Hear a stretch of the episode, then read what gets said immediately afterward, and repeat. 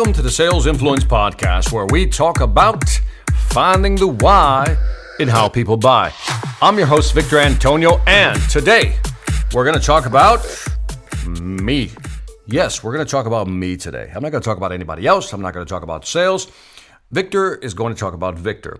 All joking aside, people keep asking me, said, Victor, you know, how did you get into sales? You know, how did it happen?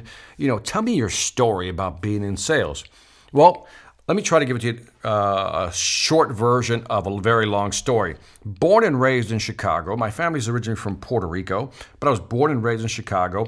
If you know the northwest side of Chicago, let's say if you know where the uh, Cabrini Green housing projects were, uh, Humboldt Park, maybe even Bucktown, uh, within that area, you get the idea.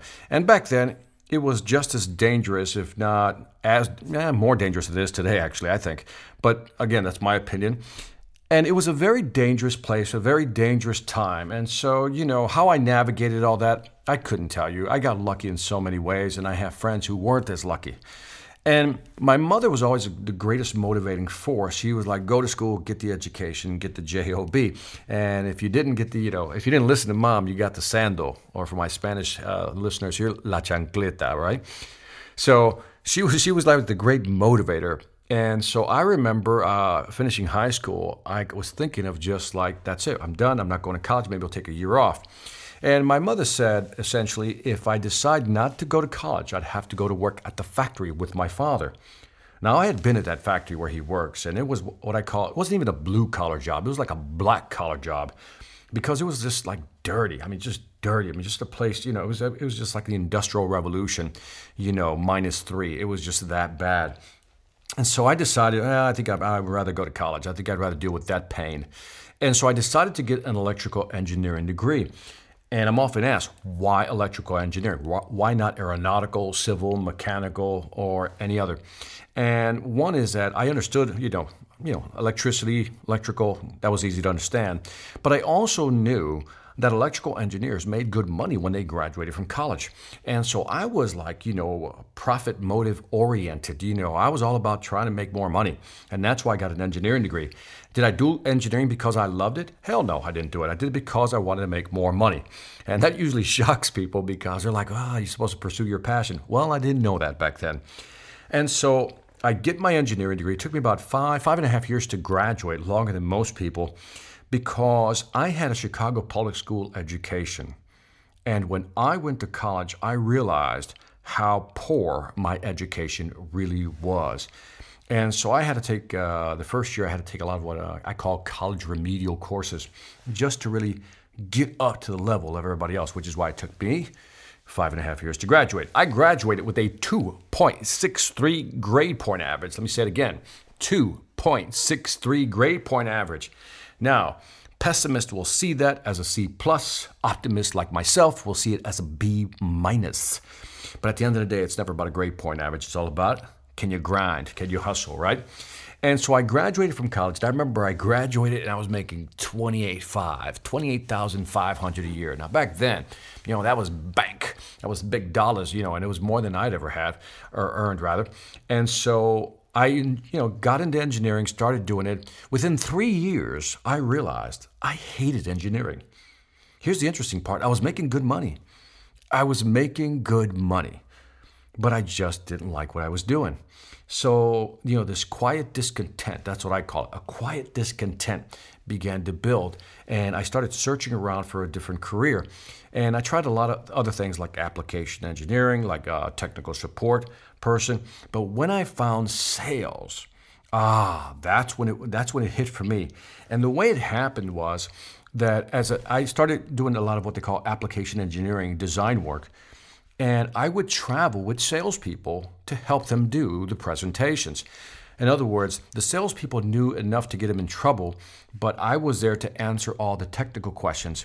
And the company I was working with at the time when I became a salesperson was a wireless company out of Minnesota. Yeah, for sure, you betcha. It was out of Minnesota. Uh, great company, I believe they're still around. It's called EF Johnson. And so it's a wireless company. And so I would travel into the regions with these salespeople. And I remember there was one uh, design that I put together. Uh, it, I, I believe it was for Iowa Power and Gas Company in Iowa, right? and it was a huge monster wireless system. We were competing against Motorola, and I was the the, the prime engineer, the you know the um, I guess the first and foremost engineer on the project who made all the decisions, and I was in charge of the whole design. By the time I finished my design, it was a five million dollar project. And so we had to go down to Iowa. We had to go do the presentations, the dog and pony. Again, the salesperson did the introductions, talked a little bit about the, uh, the high level stuff, but I had to come in here uh, in there and explain in front of a panel of people why our design was better than at that time we were competing against Motorola. And so competing against Motorola, I had to explain why my design differed from theirs and why I thought it was better. And so that was quite challenging. Fast forward about a month, two months later, these are long sales cycles. You know, when you've got five million, that's a long sales cycle when it comes to closing a deal. And so uh, we got the deal. You know, we got the deal. It's like, I remember his name was Ken. Ken told me, Victor, we got the deal. And we're like high fiving each other. We're excited. Oh my God, $5 million. We're like, ugh. And that was my first large system that I sold as the, you know, the principal engineer. And so I was happy. I was like, hey, just giddy, man, just giddy. And I remember I went over to another engineer, uh, uh, one of those senior engineers. Every company has a senior engineer. And this guy's name was Roy. And I go, I was, I was telling Roy, we won the deal, we won the deal. I'm so excited, so excited. And he said, Well, good for you, Victor. And I said, Yep, uh, I just got back from lunch because I just gotten back from lunch with Ken. And that's why I was so happy. And he said the following, and this changed my life. this statement changed my life. Again, after lunch with Ken, we were celebrating, we were high fiving each other. I run over to Roy and I tell him the great news and I tell about the great lunch we just had, and we were just celebrating. I was in the greatest mood ever. And Roy said something to the effect, and I'm paraphrasing because I don't remember the exact words, but what, what followed really changed my life. He said, Victor, he said, let me ask you a question. I said, yeah, yeah, what, Roy? He said, uh, how, much, how much money do you think Ken spent on you for that dinner or for that lunch? And I said, Well, I don't know, but it was a nice steakhouse, you know, so I know he spent a little bit of money. He said, Well, let's say it's $50. I said, Sure, man. Okay, so he spent $50. Great. You know, $50 steak is a $50 steak, whatever.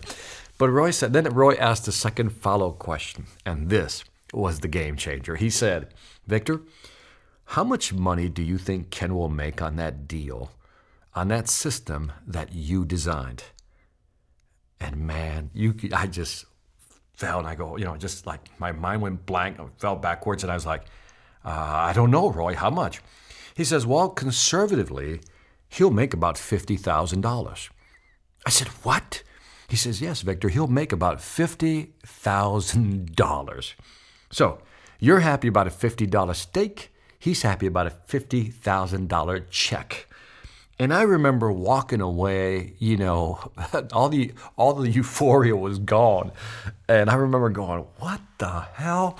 And so it wasn't uh, too much time after that that I said, "You know what? I really need to look at this whole sales game a little bit closer because I really, I believed I really did the majority of selling."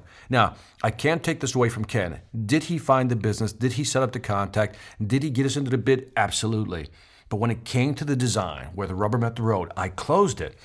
And so, sure enough, about I'm gonna fast forward this part. And again, I don't remember the time frame, so I have to make some of this up. Like I think it was like three to six months in there. Uh, I got an offer to be a sales guy in Latin America. They were looking for somebody with a technical background, understood the products, the wireless systems, and can speak Spanish. Muy bien. I said, that's me. And that's actually how I got into sales. And I had a great sales mentor at the time. His name was Jose Santana, probably the smoothest salesperson I'd ever met. And I remember traveling with him throughout Latin America and I just remember how customers loved him, how he provided that value. He had relationship selling down. He had he had a sales EQ before EQ was even understood. I mean, this guy can just relate. He could empathize with his customers, and customers just loved him. And every year he would kill his quota. He just murder his quota. He was one of the best salespeople I've ever been around. And again, I really learned a lot from him. So that's how I got into sales. And I haven't looked back ever since. Right now, obviously I do a lot of sales training because I love sales. I believe that If you're listening to me right now and you're thinking of going into sales or you're just starting in sales, I am telling you it is a great career. If you find the right company with the right product, with the right management team, with a great compensation plan, sales is the place to be. You can make so much money if you just find those right combinations right company, right product, right compensation, right management team. If you can find the right company, man, you will sell. So don't give up, move forward, be great in selling. I know you can do it. When I first started out, I struggled, but guess what? I got better as time went on, and so can you. So that's it for this Sales Influence podcast. Don't forget to leave me some feedback on iTunes, Stitcher, or YouTube. Let me know what you think. I would greatly appreciate it. Also, check out my sales training website. You know the deal, seminarsonselling.com, where you'll find great training videos. Look, if you're not using my videos to train and get better, then you're not moving forward. So check them out. Let me know what you think. Also, I have a workshop, a public workshop called the Sales Mastery Intensive. 12 hours in a room with me. Only 12 people, so I can give you the attention you deserve. And we're going to go through 12 sales modules. What's the end objective? By the time you walk out of there, you'll know how to sell using your own specific customized sales process. Lastly, I want to thank you for listening. This is Victor Antonio, always reminding you selling ain't hard when you know how. Take care.